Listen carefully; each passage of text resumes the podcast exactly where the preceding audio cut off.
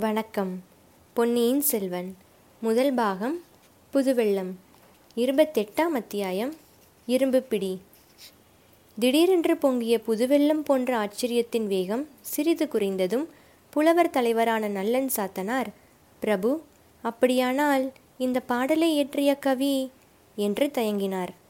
உங்கள் முன்னால் கால்களின் சுவாதீனத்தை இழந்து நோய் படுக்கையில் படுத்திருக்கும் புவி சக்கரவர்த்திதான்.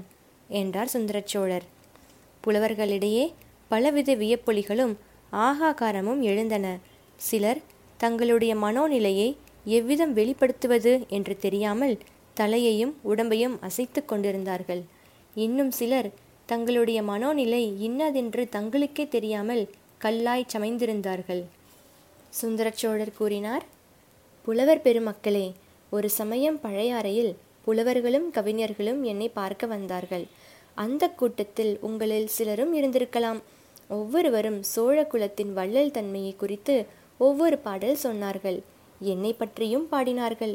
நான் இவருக்கு அதை கொடுத்தேன் அவருக்கு இதை அளித்தேன் என்றெல்லாம் பாடினார்கள்.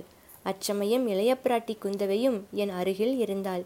புலவர்கள் பரிசில்கள் பெற்றுச் சென்ற பிறகு அவர்கள் பாடிய பாடல்களை அரசிலங்குமரி புகழ்ந்து பாராட்டினாள். குந்தவையிடம் நான் புலவர்களையெல்லாம் விட என்னால் நன்றாக பாட முடியும் என்று சபதம் கூறினேன். பிறகுதான் வேடிக்கையாக இந்த பாடலை பாடினேன். எனக்கு பரிசு கொடு என்று கேட்டேன். குழந்தை என் முதுகில் மேல் ஏறி உட்கார்ந்து கொண்டு இந்தாருங்கள் பரிசு என்று கன்னத்துக்கு இரண்டு அறை கொடுத்தாள். அது நேற்று நடந்தது போல் எனக்கு ஞாபகம் இருக்கிறது. ஆனால் எட்டு ஆண்டுகளுக்கு மேல் ஆகிறது என்றார். விந்தை விந்தை என்றும் அற்புதம் அற்புதம் என்றும் புலவர்கள் கூறி மகிழ்ந்தார்கள்.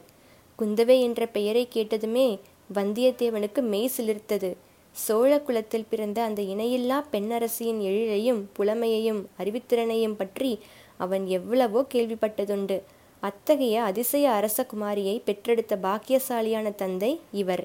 தாய் அதோ பக்கத்தில் அமர்ந்திருக்கும் மூதாட்டி. சுந்தரச்சோழர் தம் செல்வ புதல்வியை குறித்து பேசும்போது எவ்வளவு பெருமிதத்துடன் பேசுகிறார். அவர் குரல் எப்படி தழுதழுத்து உருக்கம் பெறுகிறது. வந்தியத்தேவனுடைய வழக்கரம் அவனுடைய இடையைச் சுற்றி கட்டியிருந்த பட்டுத்துணி சுருளை தடவி பார்த்தது. ஏனெனில் குந்தவை பிராட்டிக்கு அவன் கொண்டு வந்திருந்த ஓலை அச்சுருளுக்குள் இருந்தது. தடவி பார்த்த கை திகைப்படைத்து செயலிழந்து நின்றது. அவனுடைய உள்ளம் திக்பிரமை கொண்டது. ஐயோ இது என்ன? ஓலையை காணுமே. எங்கே போயிற்று? எங்கேயாவது விழுந்து விட்டதோ? சக்கரவர்த்தியின் ஓலையை எடுத்தபோது அதுவும் தவறி விழுந்திருக்குமோ? எங்கே விழுந்திருக்கும்? ஒருவேளை ஆஸ்தான மண்டபத்தில் விழுந்திருக்குமோ? அப்படியானால் சின்ன பழுவேட்டரையரின் கையில் சிக்கிவிடுமோ?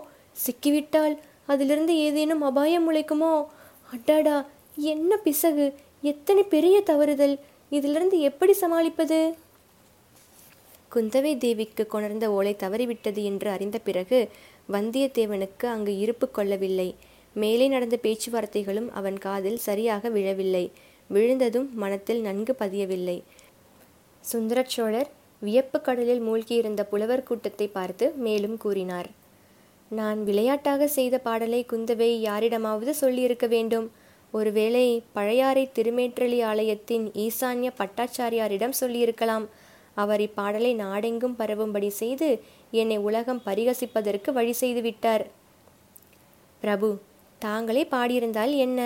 பாடல் அற்புதமான பாடல்தான். சந்தேகமே இல்லை. தாங்கள் புவி சக்கரவர்த்தியாய் இருப்பதோடு கவி சக்கரவர்த்தியும் ஆவீர்கள் என்றார் நல்லன் சாத்தனார். ஆயினும் இச்சமயம் அதே பாடலை நான் பாடியிருந்தால் இன்னொரு கொடையையும் சேர்த்திருப்பேன். இந்திரனுக்கு யானையும் சூரியனுக்கு குதிரையும் சிவனாருக்கு பல்லக்கும் கொடுத்ததோடு நிறுத்தியிருக்க மாட்டேன். மார்கண்டனுக்காக மரளியை சிவபெருமான் உதைத்தாரல்லவா? அந்த உதைக்கு யமன் தப்பித்து கொண்டான். ஆனால் அவனுடைய எருமை கடா வாகனம் சிவபெருமான் கோபத்தை தாங்காமல் அங்கேயே விழுந்து செத்துவிட்டது. வாகனம் இல்லாமல் யமன் திண்டாடி கொண்டிருந்ததை அறிந்து பழையாறை சுந்தரச்சோழர் யமனுக்கு எருமைக்கடா வாகனம் ஒன்றை அனுப்பினார். இப்படி ஒரு கற்பனையும் சேர்த்திருப்பேன். அந்த எருமைக்கடாவின் பேரில் ஏறிக்கொண்டுதான் யமன் இப்போது ஜாம் ஜாம் என்று என்னை தேடிக்கொண்டு வந்திருக்கிறான். நமது தஞ்சை கோட்டை தளபதி சின்ன பழுவேட்டரையரால் கூட யமதர்மராஜனையும் அவனுடைய எருமைக்கடா வாகனத்தையும் தடுத்து நிறுத்திவிட முடியாது அல்லவா? இப்படி சுந்தரச்சோழர் சொன்னபோது அவர் அருகில் வீற்றிருந்த உடைய பிராட்டி வானவன் மாதேவியின் கண்களில் நீர் அருவி பெருகிற்று. அங்கிருந்த புலவர்கள் பலர் விம்மி அழத் தொடங்கிவிட்டார்கள். சின்ன பழுவேட்டரையர் மட்டுமே மனோதிடத்துடன் இருந்தார். பிரபு தங்களுடைய சேவையில் யமனுடன் போர் தொடுக்கவும் நான் சித்தமாயிருப்பேன் என்றார். அதற்கு ஐயமில்லை தளபதி. ஆயினும் யமனுடன் போர் தொடுக்கும் சக்தி மானிடர் யாருக்கும் இல்லை. யமனை கண்டு அஞ்சாமல் இருக்கத்தான் நாம் இறைவனை பிரார்த்திக்க வேண்டும். புலவர்களே நமனை அஞ்சோம் என்று தமிழகத்தின் தவப்புதல்வர் ஒருவர் பாடினாரல்லவா? என்றார் சக்கரவர்த்தி. ஒரு புலவர் எழுந்து அப்பாடலை பாடினார். நாமார்க்கும் குடியல்லோம் நமனை அஞ்சோம் நரகத்தில் இடர்படோம் நடலை அல்லோம் ஏமாப்போம் பிணியறியோம். சக்கரவர்த்தி இந்த இடத்தில் குறுக்கிட்டு ஆஹா இறைவனை பிரத்யட்சமாக தரிசித்த மகானை தவிர வேறு யாரால் இவ்வளவு துணிச்சலாக பாட முடியும்? அப்பர் சுவாமிகளுக்கு கொடிய சூளை நோய் இருந்தது. இறைவன் அருளால் நோய் நீங்கிற்று. எனவே பிணி அறியோம் என்று பாடியிருக்கிறார். புலவர்களே என்னை பற்றியும் என் கொடைகளை பற்றியும் பாடுவதை நிறுத்திவிட்டு இனி இத்தகைய அருள்வாக்கை பாடுங்கள்.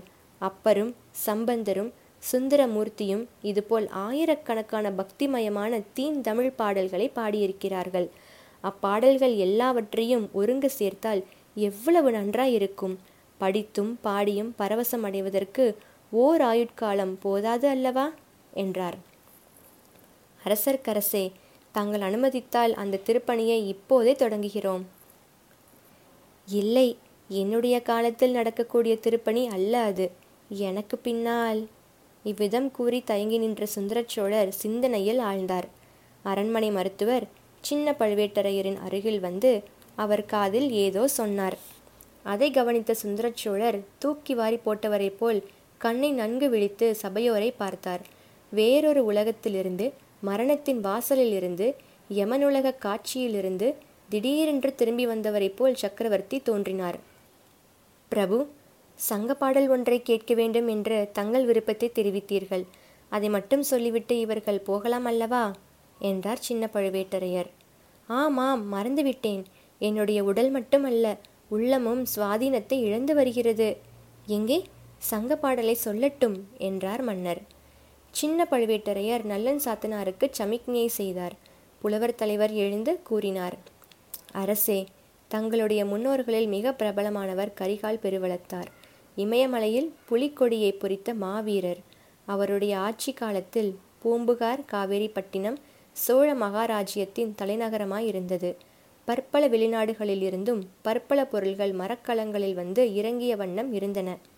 பூம்புகாரின் செல்வப் பெருக்கையும் வளத்தையும் வர்ணிக்கும் சங்கப்புலவர் ஒருவர் இன்னின்ன நாட்டிலிருந்து இன்னின்ன பொருள்கள் வந்தன என்பதை தெளிவாகச் சொல்லியிருக்கிறார். அந்த பாடல் பகுதி இது.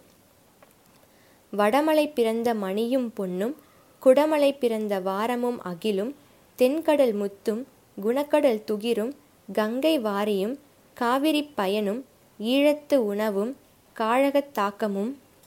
பாடலில் இந்த இடம் வந்தபோது சுந்தரச் சோழர் கையினால் சமிக்ஞை செய்யவே புலவர் நிறுத்தினார்.